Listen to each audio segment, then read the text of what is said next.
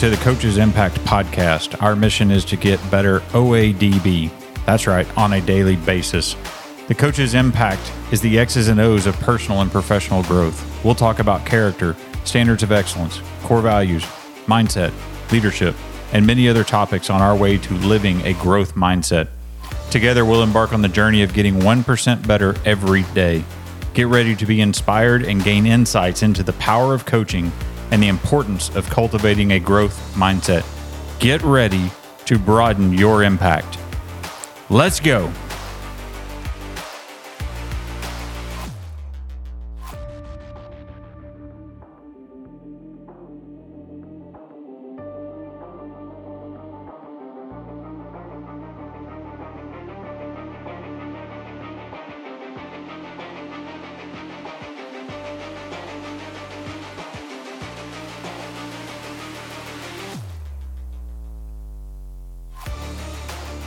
Everyone, and welcome back to the Coaches Impact podcast. I'm your host, Jay Zeller. We've got a lot of possibilities with today's guest. We're going to dive into athletic administration, getting plugged in at the association level, mentorship and coaching coaches, and then just whatever else comes to mind. Today, we are visiting with none other than Coach O, or Coach Oliphant, Assistant Director of Athletics for the Forney Independent School District. Welcome to the show, Coach O. Jay, thanks for having me. Absolutely. All right, so first question, did I nail the pronunciation or no? You were very close, Oliphant. You were very close. But hey, listen, I've been Oliphant, Oliphant, so yeah. Hey. Oliphant. It's Oliphant. Oliphant. Yep.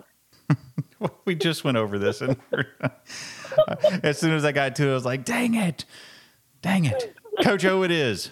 Yes, let's just go with Coach O. Yes. Everybody knows. Well, that's what I've called you for. Heck, when did we meet? Maybe like 2000, somewhere in there, 8, 9, I don't know. Yeah, a long time ago. Yeah, I'm trying to think.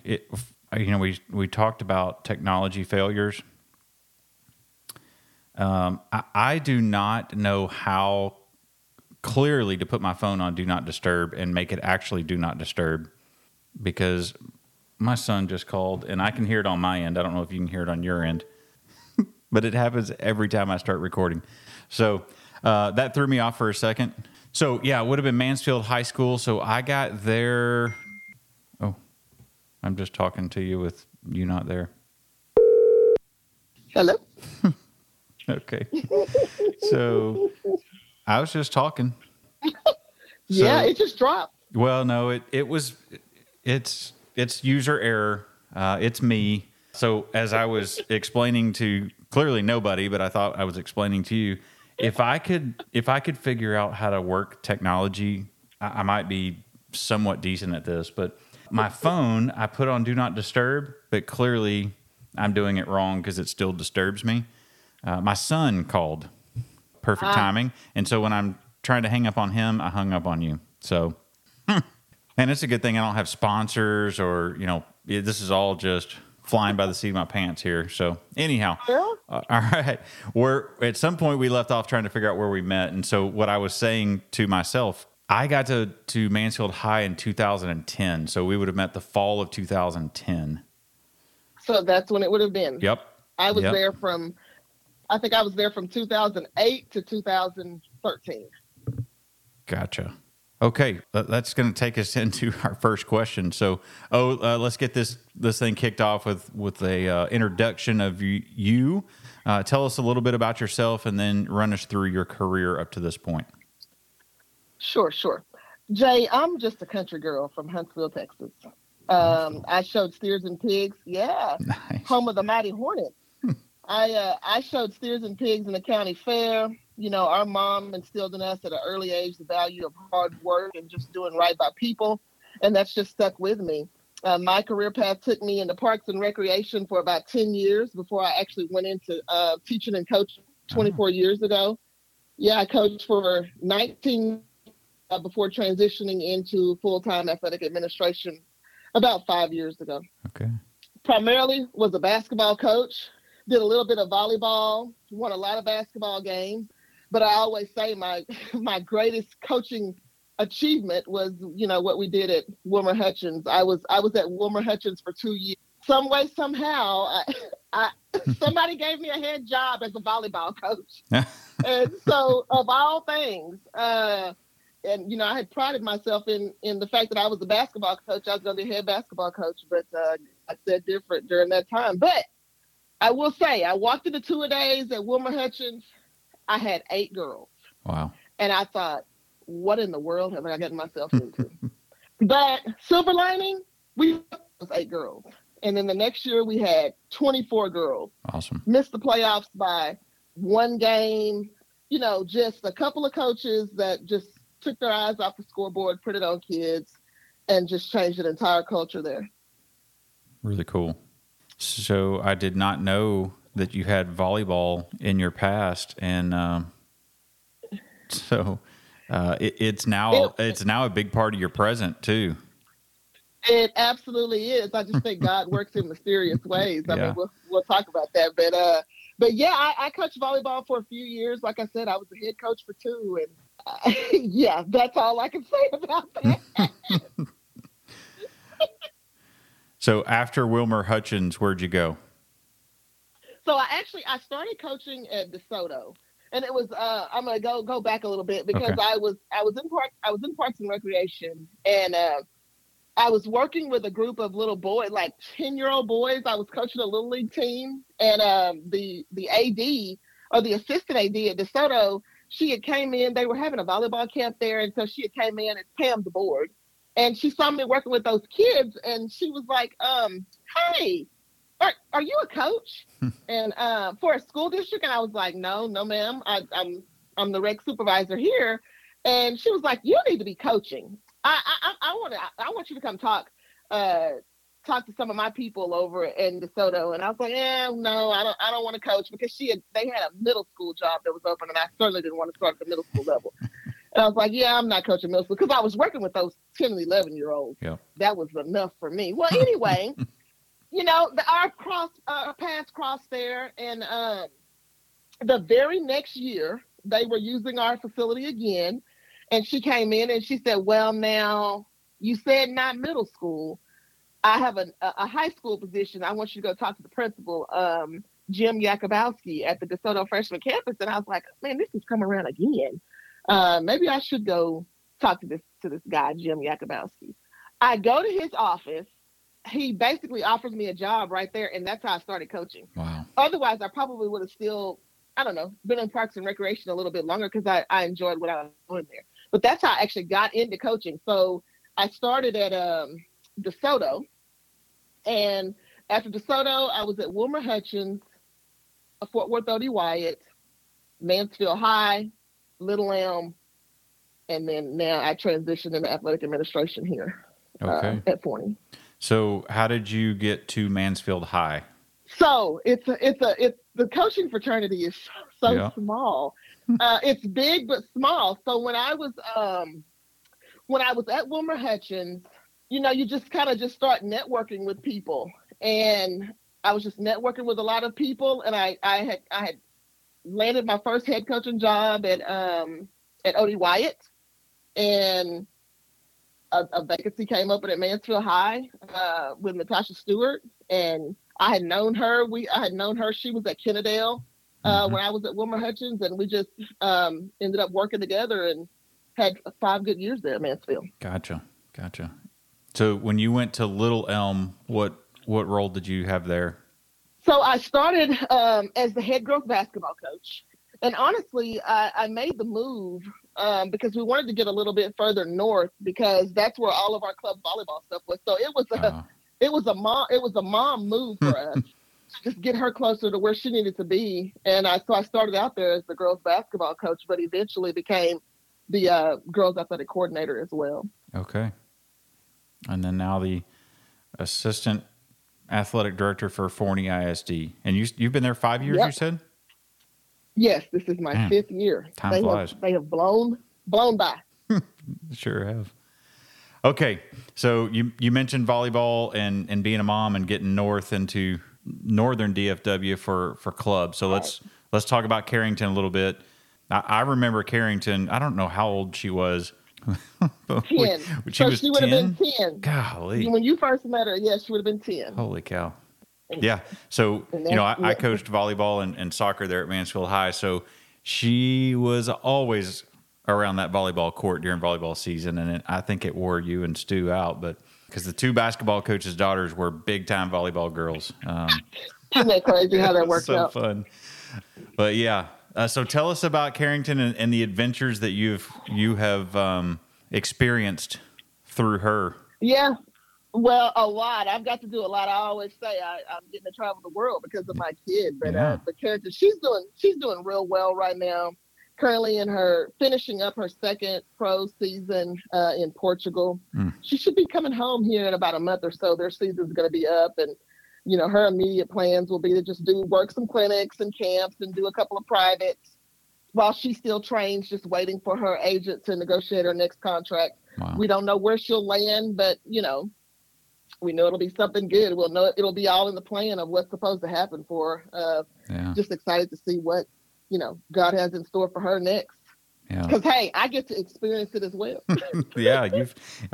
I've kind of watched you and Carrington through Facebook, and you have gotten to experience some cool, not just countries, but getting to see her play in the various countries and going through it, plus the college career. So, it's been fun to watch. It's been fun. It has been, and it's been fun to experience. Just Carrington and I have grown up together. So, so many things, just being a coach and being, her being a coach's kid. People don't understand the pressure when you're a coach's kid, and coaches don't understand the pressure that their kids inherently just put on themselves because we are coaches. So we've grown together in that. I'm really proud of her. I'm super proud of her accomplishments on the volleyball court, but even more her growth just as a human being and how well she works with young girls. That's what I'm most proud of. Yeah. Yeah. That's awesome. But I've eaten a lot of good food and, I'm world traveled and I'm quote unquote famous just because, I'm her mom. So I'll embrace it. Yeah. Yeah. It's awesome. Awesome. Well, I'll keep following.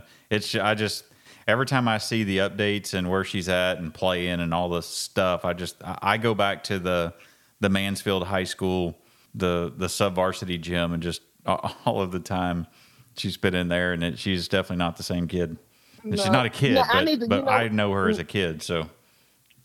Well, me too. Hey, I'm still stuck on age 3, so I get it. Yeah. I need to give her a plug because a lot of people have been asking, how to contact her, and go to her Instagram page at Coach K underscore Volley. Send her a direct message for specific information on where she's going to be at and where your kid or somebody who wants to be trained at. Yeah. All right. Repeat that Instagram again. That is Instagram at Coach K underscore Volley. Perfect. All right. Very good. Okay. Let's switch gears and let's talk about Forney ISD a little bit. Give us a plug about your time in Forney ISD and all the great things that you guys have going on there. Oh, yeah. When I tell you I love some Forney ISD, we are under the leadership of our superintendent, Dr. Justin Terry, who is a coach's kid and was a former coach himself. So many great things happening in Forney America. I'm just thrilled and blessed to be a part of it. We've got amazing new athletic facilities that have been built. We have more that are being built. New realignment. We'll have 2 6A high schools and opening a 4th middle school. It's just wow. It's crazy around here with the fast growth, but we always say it's a good problem to have. It just keeps us very, very busy. Pretty fortunate to just work for one of the best bosses I've ever had, and our athletic director, Neil Weaver, he's done this for a real long time. All about kids and growing coaches, and we understand and this athletics machine, it runs smoothly because we hire great people. Yeah, that's awesome. I have followed the growth of y'all's athletic facilities at least through North Forney because Luster and I are friends. And man, just some amazing work and buildings that y'all have there for the programs and the kids in Forney ISD. So I can imagine that they're very, very similar on the Forney side of town and or being built. So really, really cool. Well, we have a lot of coaches that have that are tenured here. So they've been here for quite some time. So just to see the things we always talk about how happy we are for them that it gets to happen when they're here. They deserve it. They've put in the work. So just, excited for them and happy for our kids and our parents and our community. We're very proud. Yeah. I can remember when North Forney opened up as, at the time, if I'm not mistaken, it was before 6A was a thing, and they opened up as a 3A. Pretty sure that that's accurate, because I was still at Kennedale, and they used to come to our soccer tournament every year. And then, of course, we've changed our classification, so what was a 3A then is now a 4A. But, you know, to open up as a 3A, and now they're... Heck, they've been 6A for a few years now. So just tons of growth on that east side of Dallas. They opened them. That's right. They opened the door for us for 6A. Wow. And actually, Coach Luster and his program, they won their first playoff game in 6A in school history. Wow. I believe that they were 9-3 last year. So, like I said, it's great facilities, but it's great people. Yeah. Yeah, well, we have to be careful on how much we toot Luster's horn. His head, oh gosh, right. You're so right. Yeah, so we need to slow down, tamp that down just a bit. He's going to listen. I know he's going to. So, yeah, he's got work to do. We expect more of him.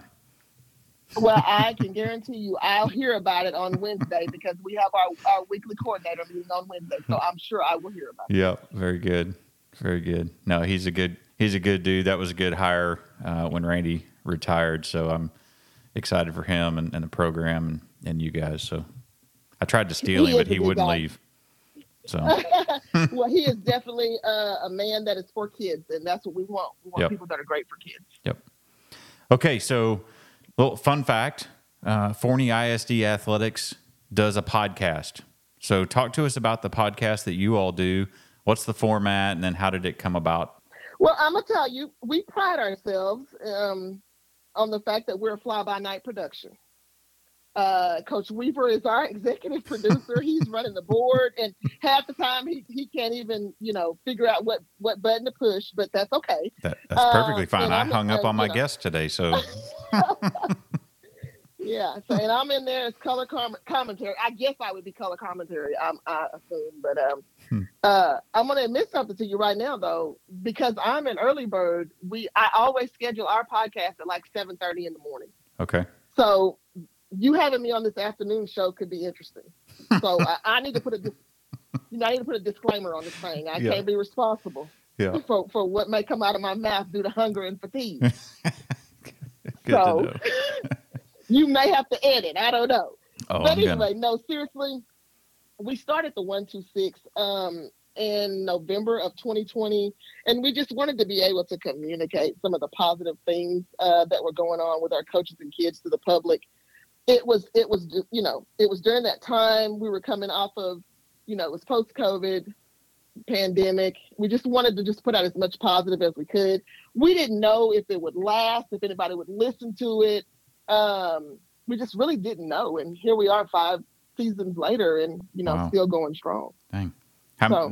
Is it one a week, once every other week? Is it just random? We try. Well, we try to at least every other week. It just really depends on what we have going on. But right. I know sometimes if we haven't put something out in a week or two, people will be asking, when are we going to get a new podcast episode? So we try to do it at least every other week, if not every week. Yeah. We're trying to put something out there. So it's really just, a lot of people don't necessarily, it's not their first option to go to our podcast because they think that this is all about Forney. Yes, it is all about Forney, but there's so many nuggets that can be taken from any of our episodes. Like, it doesn't matter if you're a student athlete, a parent, a coach, a sports fan, pretty much anyone. This podcast reaches everyone. And that's the cool thing about athletics. It just transcends. Right. Yeah, we all have our, you know, we're falcons, we're jackrabbits, we're tigers, but at the end of the day, we're here for kids. We're trying to be great for kids, and that's pretty much what we're talking about when we're airing. Yeah. Yeah, it's good stuff. Okay, so let's switch. Go ahead. No, I need to, because I'll forget. Okay. If you want to go listen to our podcast, you need to just type in Forney Athletic Media on Spotify and Apple for any of our podcasts. Oh, wow. 126. Yeah. Yep. Forney Athletic Media. 126, and they're spelled, it's the words 126, not the numbers, correct? Well, it's the word 1, the number 2, and the word 6. And that's just for, that gets people going too. It's just our zip code is 75126. Okay. And so our podcast is the 126. I get some points for knowing at least part of it. You did okay. Yeah. Okay, so let's switch gears and talk about the AD Association a little bit, and we're going to talk about the Texas High School Athletic Directors Association specifically, but my guess is if we have listeners from out of state that are an AD, you have an association as well, and what we're going to talk about is probably very similar. So, we've spent a little bit of time talking about this kind of back when you first, probably in your first year or two at Forney maybe, before I moved to Robinson. So help the listeners understand how to go about getting involved more with the AD Association. Specifically, how did you find yourself on a committee? And then how would you suggest that somebody else that's interested go about it? Yeah, so one of my mentors told me a long time ago that in order to be heard, you have to be seen. This came about because she's like, hey, you need to be at the front. You need to be, be up here where you can be seen. So, put yourself in various rooms with people in your field. You're not going to do that at the back. So, I took that to heart. I think it's important to become members of your professional organizations. When I was a coach, I was actively involved in our coaches' organizations. When I became an athletic coordinator, it was a no-brainer that I was going to be a part of the THSADA. So then when I became an athletic director, I started attending the region meetings. Mm-hmm. Here we pay for our coaches to become members of professional organizations. It's a way of networking, it's learning, and it's also an opportunity to nominate your kids. You need to be, and it doesn't matter where you are. If there is a professional organization in your field that you're working in, you need to be a part of it. It's just something that I just believe in. Yep. So how I got onto the committee, I wanted to be able to, so once I started going to the meetings and saw how the regional meetings worked, I wanted to be able to serve more. And ironically, I saw you working on the officials committee, and, I thought, how can I get on one of those committees? Mm-hmm. And I reached out to you, and I actually spoke to one of my mentors just about the idea, and the rest is history. So yeah. I've served on the athletic committee for, 2 years now? And honestly, I get to work with great ADs from all regions, which just allows me to hear their ideas and see other perspectives, just on needs, depending on where they are. So I think you had Andre Walker on one of your podcasts. Yeah. He was my first athletic committee chair. Oh, awesome. Currently it's Stan Leach from Bernie ISD, but so appreciative of them, and really honestly all of those who work to do more, just to assure that our ADs are heard and that Texas remains the best state in the country for educational athletics. Yeah, I don't know how Andre does it all. He is all over the place. He is. So I did not know that he was on the athletic committee. Yes, he was our chair. So I knew who Andre was, but of course I was in the DFW area. Andre, for those of you that haven't listened, is the director of athletics for the Houston ISD. So I knew who he was. I'd heard him at state conferences, but we never really crossed paths until I got on the officials committee in 2019, and he was there. So he's not officially on the THSADA officials committee, but he attends all of our meetings because he's on the state officials committee. And so the work that we do then goes, and they take that, it's all in their meetings with UIL and with the TASO officials, and he's on a larger joint committee. So he's the regional director. Like, guy is everywhere. He's a big deal. Goodness gracious. He's a big deal. But such a good guy, too. Well, what's cool about Andre is it doesn't matter. Once I was connected with him, he's going to always answer the phone or he's going to always respond to a text. And I try to always remember that, you know, no matter where you are and what you're doing, there's someone out there who needs your help or who needs to be mentored or answer your phone. And if you can't answer your phone, respond to a text. So I always try to do that myself as well. Yeah. Getting in, you know, involved in a committee has been the best thing because I'm actively now in this group that I've been on since 2019. I know these people from around the state now. It's opened other doors to meet some of the other, you know, the Andres, Coach Dowling, you know, our executive director, and the conversations that you get to have and that you're just a part of changes things from just being in attendance at the meeting. So I would tell people, you know, it doesn't matter what your personality type is. Like you said, be willing to serve, but you're going to go in there and learn so much from other athletic directors, from our leaders. You're going to have contact with them that you don't have otherwise. So I would highly recommend it for sure. Yes, get connected. You don't have to have an outgoing personality to network and get connected. Yeah. So how did you go about getting on the committee?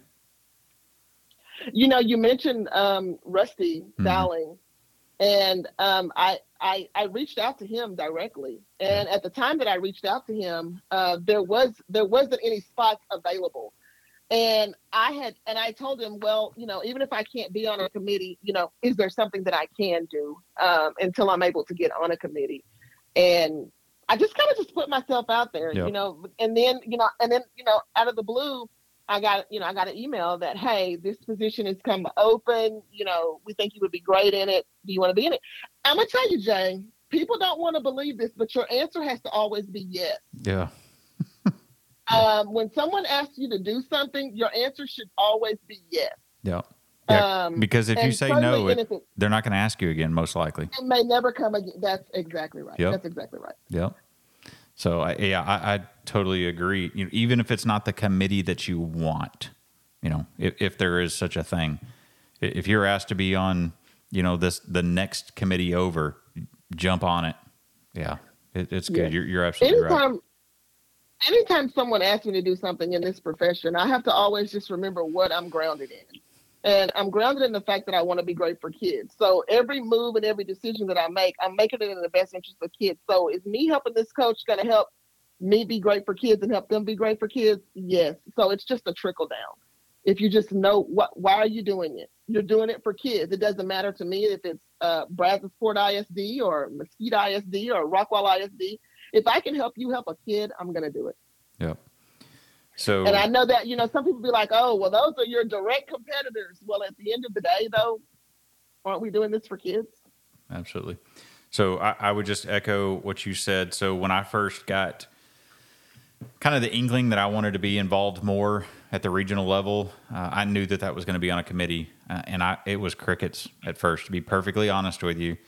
You know, I started with reaching out to the regional leaders that we had at the time, and I didn't hear anything back. So I just was persistent, and then I included Coach Dowling in the mix, and then boom, it just was perfect timing because they were just starting the officials committee that fall of 2019. So it worked out perfectly, and then I've just moved with, and now I'm just an at-large member of the officials committee. But what I would tell you, if you know, let's say you didn't want to reach out to Coach Dowling specifically or whoever, figure out kind of who the committee chairs are and reach out to them and say, hey, I'd be happy to serve.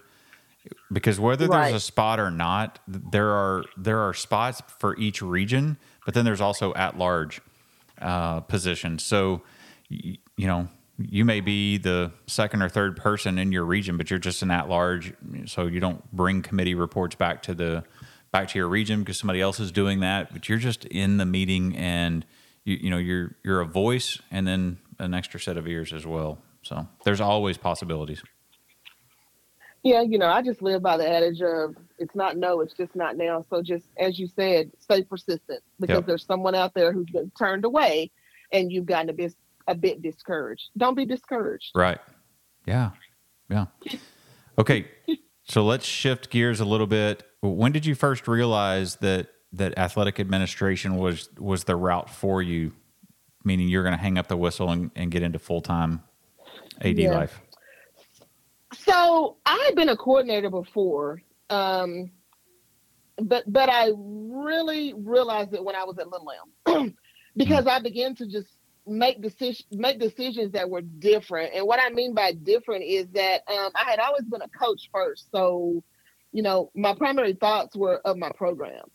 And I noticed there that I began to make decisions that were in the best interest of girls athletics, not just my program. Mm-hmm. So I began, you know, to see things with all facets of what make an organization successful. And so what I started to realize there was it's really just about a lot of give and take, and ultimately just making that decision that with what's in the best interest of kids. And so, and we all thrive because of it.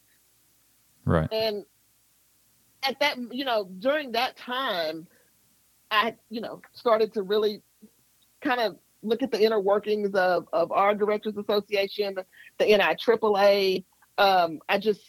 I just kind of started, you know, to move into that direction. I didn't necessarily want to stop coaching. I mean, I'm not going to say I was in a comfort zone, but I was okay where I was at. So, but I started to interview, you know, everybody's like, we think you're ready. We think you're ready. So I started to interview for some assistant AD jobs. But I'm going to tell you, you know, I got 4 no's on my way to my best yes. So I'm like, well, maybe the good Lord is like, hey, you're not done coaching.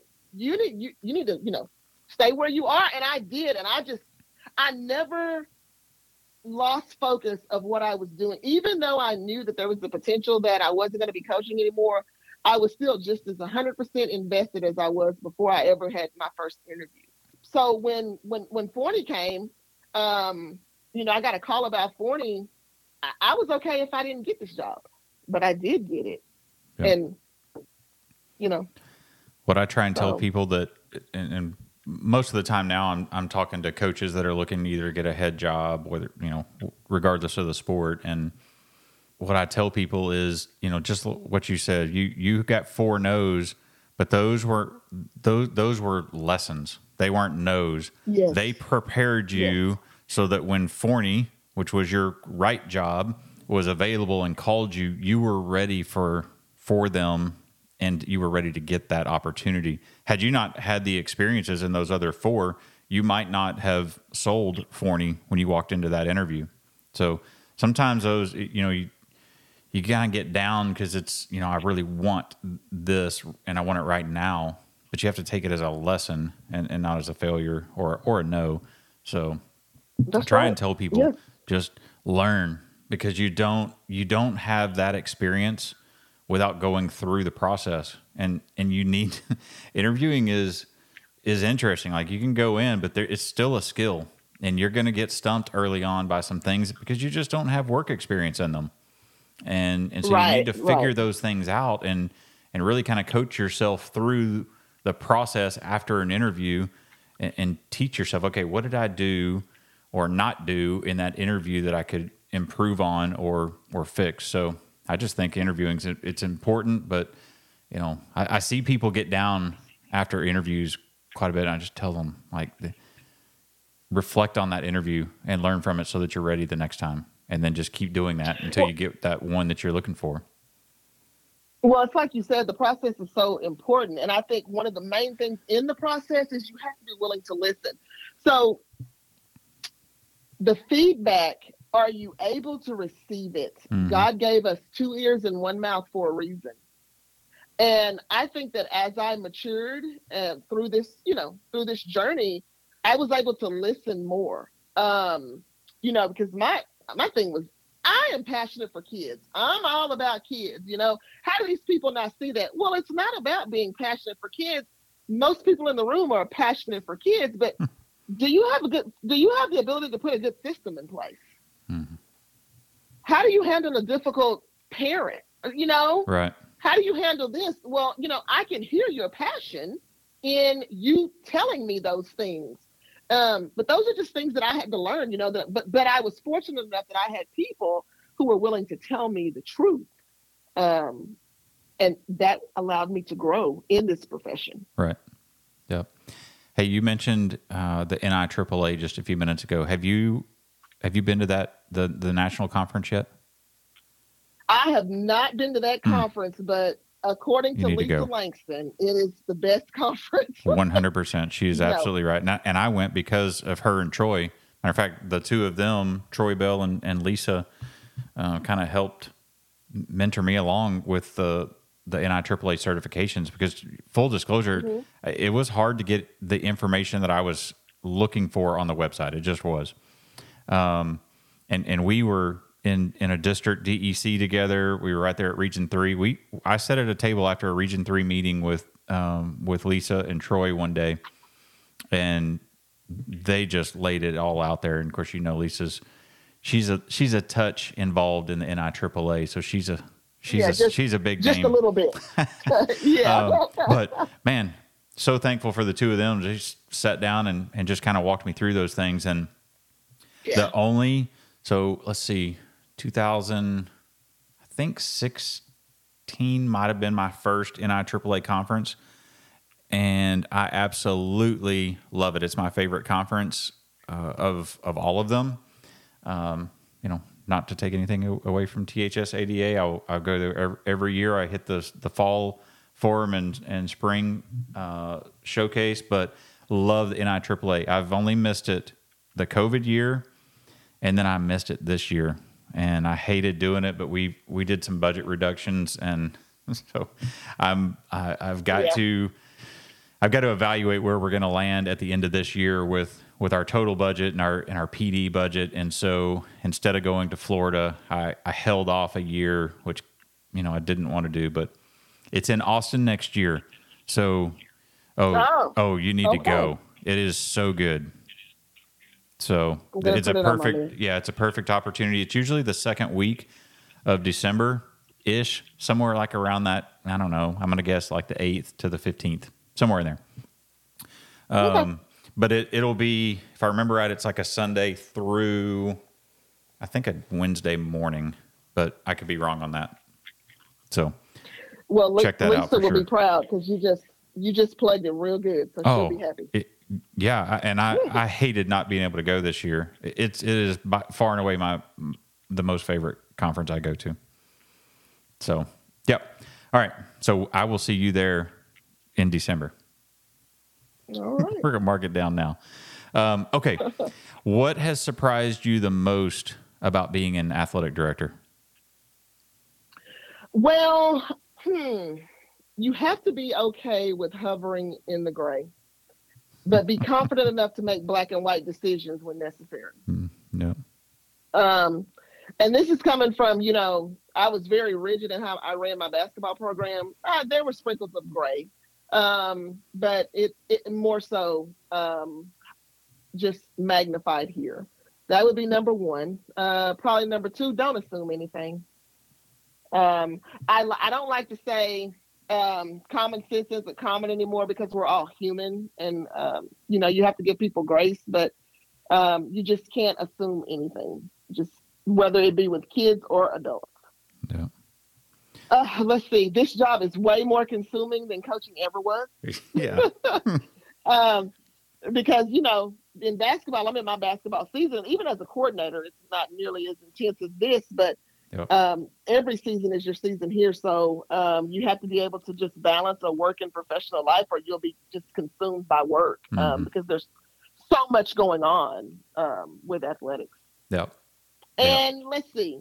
That's absolutely correct. And I think probably finally it would be, it's all about the people you hire.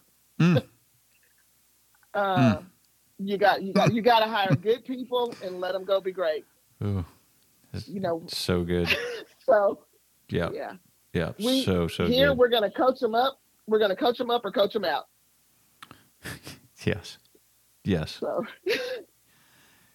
Oh, yes. I'm going to leave it at that because, yes. We'll leave it there just because I could go off on that topic for sure. You could go into a rabbit hole. We like to say that here sometimes. A rabbit hole on that one. A rant, whatever you want to call it. Rant, yes. Yeah. Yes. Yeah, definitely. Definitely be involved in the hiring process for sure. Man, I had a follow-up question, but your third point was so good that I've forgotten what my follow-up was now. It was so good. Well, Jay, I never cease to amaze. Yeah, no, that's good. That's good stuff. All right. I remember what I was going to ask you now. I don't think it was my follow-up, but I do remember I was going to ask you, what is your role in the athletic office as the assistant AD? Very simple. And I felt the same way as a coach. My job is to make my athletic director look good. Yeah. That's it. Yeah. That's it. That's my job.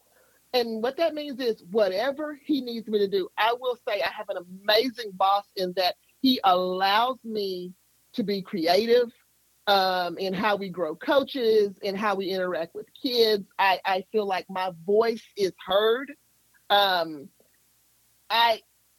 He and I will bounce. We have stuff. We just said the other day, we need a whiteboard to go around our entire office. We need the whole wall to be nothing but whiteboards because we have all these ideas and, thoughts about, how we could be good for our coaches and how we could be great for our kids. But I love that about him, that he allows me the freedom just to be creative in, because this job can become very mundane. We have scheduled meetings every week. We have meetings with our assistant superintendent. We have meetings with our coordinators, our athletic trainers, our athletic secretaries.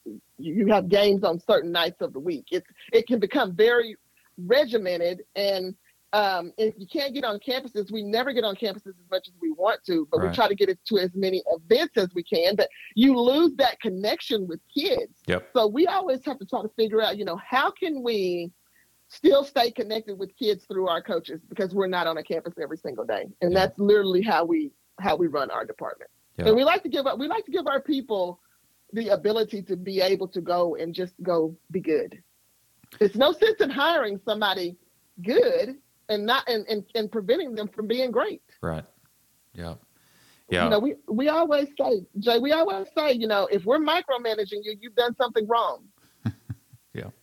We don't like to micromanage. We like to let you do your thing, but if you're hearing from us, ding, ding, ding. Yeah, something's there. Yeah. Well, there you go. Yeah, I was gonna tell. I remember now when you said one of your recent statements. I remembered what I had forgotten. So the difference, you're totally right. You get out of coaching and you think, man, there's coaching. There's so much time involved, and I don't know if you ever or if I ever thought it would free up, because it just, I will tell you, and you said it does not. You're going to add to your plate for sure.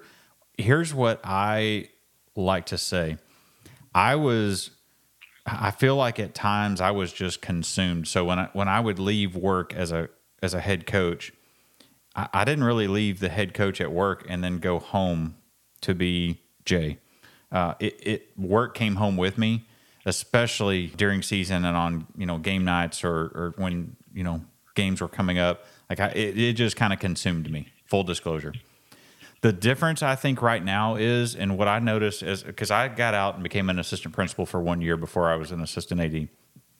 The very first thing what I tell people often, the first thing I recognized, I went to a volleyball game. Love volleyball and soccer. Those were my two sports, and it was a really, really good volleyball game. I didn't have the gut that I knew I should have had would have had as a coach anymore. It wasn't there because I wasn't all into the stuff that led up to that game. That's the biggest difference. So when I leave now, clearly our phone rings and something's going on. So, I mean, we're still working, but I'm not as, just kind of, my head is a little bit freer and clearer, depending on what's going on. Anyway, I don't know if that made sense or not, but I think that's the biggest difference from a time thing. 'Cause I had, you're right. There's more stuff you're going to have to schedule, and be at, but I feel like my headspace is clearer. Right. Yeah. It makes total sense. Yeah. And I think that also goes with just a maturity, right, and growth within the position. to be able to balance it and know that it's okay to balance. Yeah. And that your influence, you know, your influence may not be as a head coach, but your influence affects a head coach, you know? Yeah.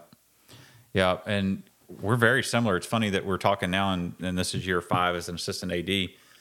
I was an assistant AD for 5 years at Grapevine Colleyville under Brian Gerlich. So we were together for 5 years before I got an AD job in Robinson, and now I'm at Brazosport ISD. But it's very, very similar. Once we had been together for, I don't know, year and a half, 2 years, you know, we had kind of assignments. He did some things, and then I did some things. Once we had built that relationship and there was that trust, and more of those things came to me, and I felt like my job was to keep him free so that during the day he could do his meetings, he could go to campus and be seen. And he, you know, if you know Brian at all, Brian loves to talk. He's a great communicator and just loves to talk to people. And so my job was to make sure he could go do that and make sure the office during the day, the stuff was happening and getting taken care of between me and the bookkeepers. So, you know, it's a lot of work so that your boss can go represent the department and be great. So that's right. And you're going to learn. Go ahead. I was going to say, you're going to learn a lot of the things that an AD does along the way. But listen, if you're looking to be an assistant AD, or you're an assistant AD right now, kind of newsflash, really, there are parts of the AD job that you're just not going to learn. You're not going to do until you become an AD. And that's okay too. You're going to learn quick enough. A lot of OJT and on the job training. Just keep working hard and taking as much responsibility off of your athletic director as your athletic director will allow or delegate. That's pretty much exactly what I was going to say. Yes. Just plant your feet where they are. Yeah. And you can never, ever be all the way ready. You could be exposed to some things, but until you're in the heat, you're not in the heat. Right. Yeah. Yeah. When yeah. Yeah. When it gets a little hot and the superintendent calls and you got to go over there, probably just the AD is going to some of those things. Probably just the ADs going to the HR. Now, I did start kind of making my way in year 4 and 5, but I think they knew I was kind of tracking. Mm-hmm. And it was, that was also an additional part of the growth, but you got to put some time in to get to that point too.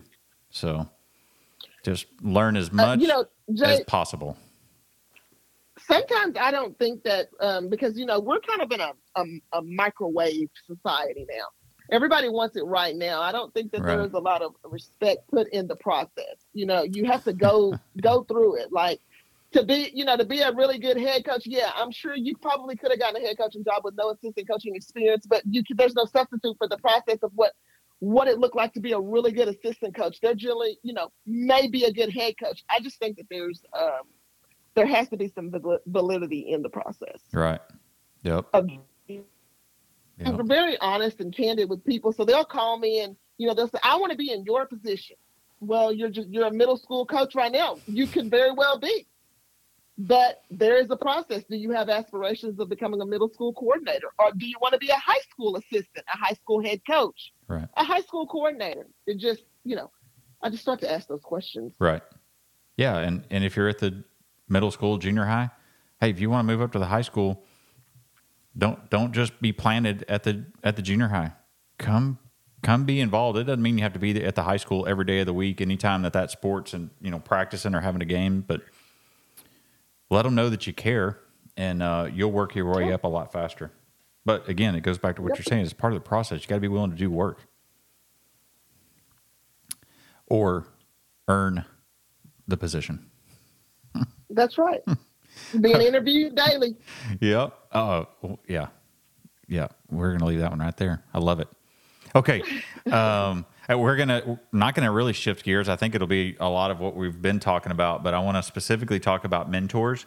Who in your path has impacted you the most? And maybe it's not just one person. Maybe you talk about somebody that was an impact, you know, in your early coaching career as you progressed up, and then maybe now, it has changed in athletic administration. So feel free to go wherever you want with that one.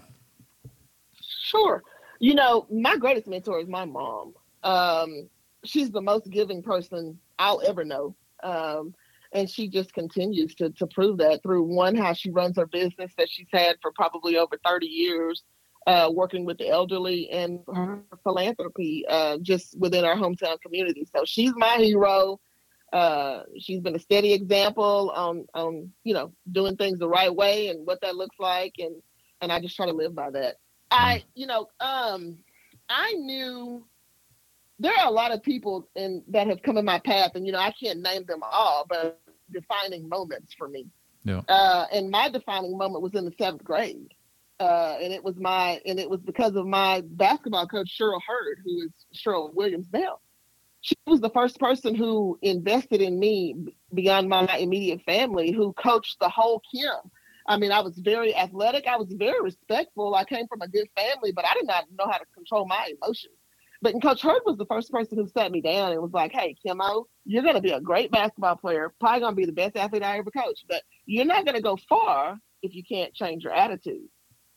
And so from that moment, she just took the time. I mean, through middle school, high school, through college, she invested in me. I want to say Coach Hurd, I could be wrong, but I think that Coach Hurd retired from Brazosport ISD in the last few years. I think she was in your district. Her name would have been Cheryl Williams. Cheryl Williams. I think. I'll find out. Yeah. But so that's the first person, you know, outside of my mom, that I was like, oh my God, that, you know, that's a defining moment. But just here in my profession, God, there have been so many people who have helped me. But if I just stay right here where I'm at right now, it's this Region 3. This, you know, the things that I could say about Region 3, because everyone answers the call. Yeah. Everyone will reply to the text. They make themselves available, and that just speaks volumes for the kind of people that, you know, we have in this region that are just working with kids. So I'm highly impressed with Region 3. I have been since, you know, I have been actively involved, but, you know, there are some people that, you know, come to my mind that aren't afraid to, you know, tell me things I don't want to hear. But they tell me, and I listen, because I know that they're coming from a place of good and you know, from their heart. Right. That's my boss. First and foremost him, because the very first thing he said to me when I walked in is, you don't have to agree with everything I say. Do not be afraid to disagree with me. I want to hear your thoughts. Yeah. And that stuck with me because, you know, I immediately felt valued, you know? Right. And then, you know, some other people who come to mind that, you know, that are always offering advice and trying to help grow me. Valerie Little, who's the AD in Prosper. Yeah.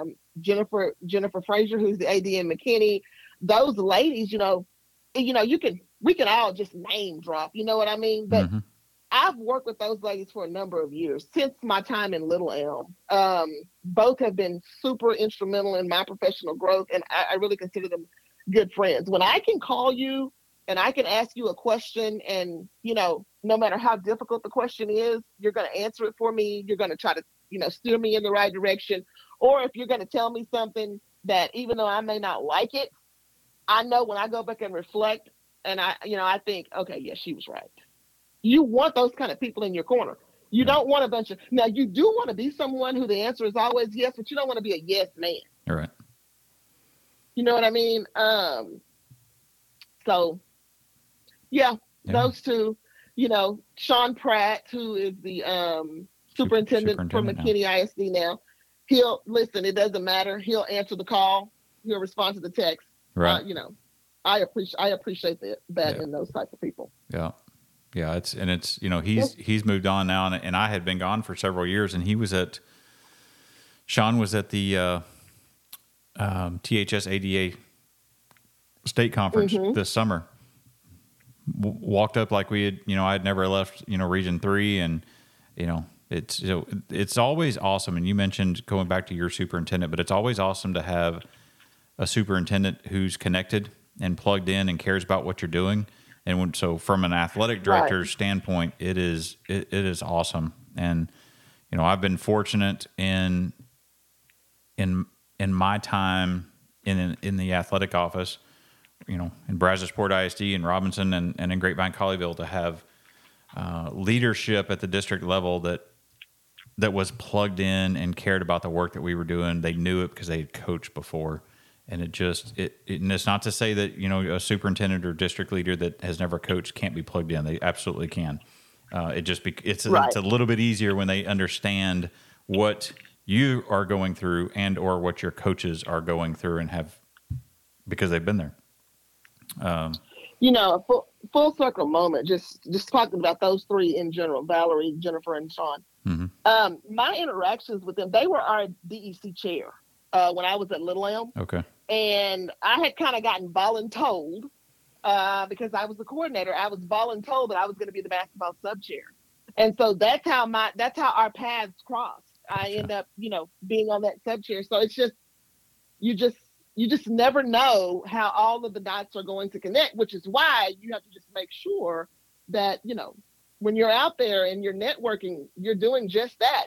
I truly, honestly believe that you're being interviewed daily. Right. And that's just not a coach. That's an assistant AD who wants to be an AD, mm-hmm. an AD who wants to be a superintendent. Somebody's always watching.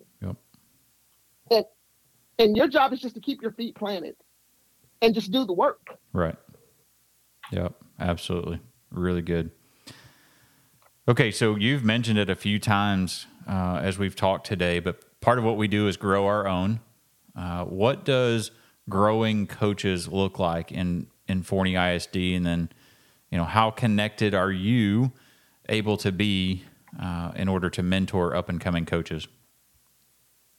Yeah, you know, well, I've told you, like, we're not nearly on campus as much as we would like to be. We're fortunate enough that, you know, we have really good high school and middle school coordinators on, you know, that are able to evaluate coaches frequently, and, you know, that helps with mentoring. You know, our lens is a little bit different because we don't see them every day. So we try to incorporate some growth, built-in growth opportunities for our coaches. We started an assistant coach academy about 3 years ago. Oh, cool. Because we recognized all over the state, we were losing good teachers and coaches. Mm-hmm. And, you know, we didn't want to lose ours. So we wanted to make sure that, you know, we weren't losing our coaches because they were overwhelmed or didn't feel like they had the support they needed. So, and another reason is that that we started Assistant Coach Academy was because we wanted to make sure that coaches who wanted to be promoted were ready.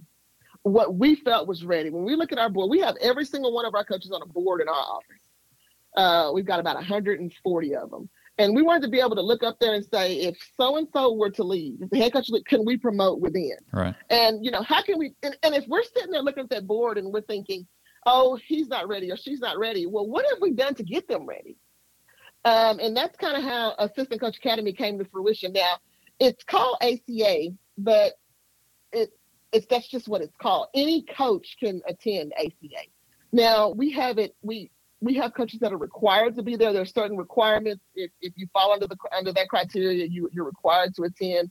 But so, like, we have one in the morning, and Coach Weaver and I talk all the time. Like, we learn something new every session we have of ACA that would have helped us as a coach. But we're just fortunate enough to have, like, so Mesquite ISD, we were fortunate enough. We were talking to them. They, you know, they've been our competitor for quite some time now. They're out of, we're not going to be in the same district anymore. I think we've probably been in the same district for 20 years. But we were talking to them just about our profession as a whole and how we were just losing good coaches because they were just getting burnt out. And, you know, they partnered with us with the Assistant Coach Academy. So our first and second sessions of the school year are combined with them. And we have the UIL has kicked us off both times. And normally the last session, we'll actually let the coaches interview us. We'll have some type of panel, but that's just something we do in conjunction with them. Even though we're head-to-head competitors, we still know the importance of, you know, at the end of the day, of mentoring and guiding these young people. Right. Oh, go ahead. Go ahead. I wanted to ask you more about that because I'm intrigued. So how often do you all meet in the mornings? And is morning the only time you meet? Yes. So we polled our coaches to see what was best for them. And we meet every other month. I'm going to talk to you a little bit about Coaches League with Coffee, but it's in conjunction with Coaches League with Coffee every other month. What we used to do is we had Assistant Coach Academy and Coaches League with Coffee in the same month. It was a little too much. They're already bogged down as it is. Mm-hmm. So it's alternating every other month. Okay. And so if you are a coach with 3 years or less coaching experience, you're going to be an Assistant Coach Academy. If you are a coach with less than 5 years of coaching experience and you are new to the district, you're going to have to spend 1 year in Assistant Coach Academy. Okay. That was going to be one of my other follow-up questions. How do people volunteer themselves, or they're just in if they fall under that criteria? I fall on that. We send out a Google Doc at the beginning of the school year. And that's how we determine who's in it. And we always try to keep in mind that these sessions are an hour. We try to keep in mind, we know they're busy. Yeah. We know they're busy, but we also know that it is needed. So we also have a mentoring program that we started. This is our second year to do the mentoring program. It's where we have any coach with 0 to 1 year's experience. And we've got about 15 of them this year. We pair them up with a veteran coach, and we have like a fluid curriculum that just covers specific topics each month. It's really just we're just throwing a hook out there and said, hey, are you okay? Hey, don't worry. You're a first year coach. I went through that my first year as well. It'll get better in the second year. They need someone telling them that. And really, our mentoring program is one of the things we're really proud of it, because I do think that we have retained some coaches just based off of the fact that they actually have someone. Even though we have a fluid curriculum with some specific stuff that the mentors are supposed to talk to them about, it's an open door to be able to call, hey, I'm struggling here, what do I need to do? Or just for the mentor to say, hey, I know I'm just checking in. You know, they have to check in. They're required to check in twice a month, but they can check in as much as they want, at least twice a month. Wow. Now, I mentioned Coaches League with Coffee. Yep. We try to just do fun stuff. You know, we like to win. That's why we compete, to win. But we want our coaches to feel good about being here. We want them to trust us and to know that we're fighting for them. We're fighting for, you know, increases in coaching stipends. We're fighting for better teaching schedules. We're doing all of that for them. But we want to also there needs to be an opportunity for them to just be able to fellowship too. So we came up with this Coaches League with Coffee. We do it every other month, like I said, in conjunction with Assistant Coach Academy. But we bring the coaches in at 7 a.m. for a free breakfast at a local restaurant that's centrally located. It's an opportunity for them to fellowship. We have a guest speaker that comes in to give them a word of encouragement for about 15 to 20 minutes. Has nothing to do with X's and O's. We end it with door prizes and send them on their way. And we average about 50 coaches at that every other month. Okay. Just a way to just, you know, get them away from the court, get them away from the field. They're in one room together. You've got north side, south side, middle schools are in there. We're just fellowshipping over breakfast. Yep. And you know, having a cup of coffee. So February, is it Assistant Coaches Academy month, and then March would be Coaches with Coffee? And that's absolutely how you alternate them? Okay. Yes. So what we did, one cool thing about it, both of them, is that we worked with our professional development department here, mm-hmm. and we were able to offer them waiver credit hours for attending these sessions. So if you attend enough Assistant Coach Academies and Coaches Leagues with Coffee to equate 6 hours, you get to waive some athletic training in the summer. Okay. So you basically get to waive one session of like local training. Just a little bit more incentive for them, you know, to get up and get there. Well, yeah. So you mentioned y'all start at 7 a.m. What time do you start school? Yeah. Mm-hmm. 8:40, but you know, they have like morning practices. Yeah. They'd rather do it in the mornings than do it in the evenings. And that is just work for us. Everything we do is early in the mornings. Like we have Assistant Coach Academy in the morning at 7:00. We'll have a podcast on Wednesday morning with we'll kick off our track season. It'll be at 7:30. you know, I'm okay with it because I'm an early. I love mornings. We start school. I think the first bell rings at 7, either 7:15 or 7:30. So we start school early and then get out. I think they get out at 3:15. So that's why I was wondering. I'm like, okay, how could this happen? That would mean, you know, we're starting at 6 a.m. Yeah. Anyhow. Now you understand now. We took a poll. We sent out a Google form on this. So the people told us what they wanted. If we're going to do this, when do y'all want to do it? Right. And so the majority said morning. So that's actually how everything landed in the mornings. But, okay. Actually, in the morning, we'll have at Assistant Coach Academy, we'll have an athletic secretary panel to where we'll have both athletic secretaries from each high school, and we'll have our secretary here in admin on a panel, just going through some perspectives on, what a good coach looks like for them. Ask them a series of questions. Yeah. Oh man, that's good. Panels always seem to work the best. Your secretaries putting them in front of your coaches values them and the job that they do, and lets them know that, hey, you're the expert here. In this, coaches ask away. Let them be a part of it. Oh, one other thing I forgot about, Dre. We also do everything we do is under the lead umbrella, and so we have a lead coach of the month. We have 7 lead coaches of the month for the school year.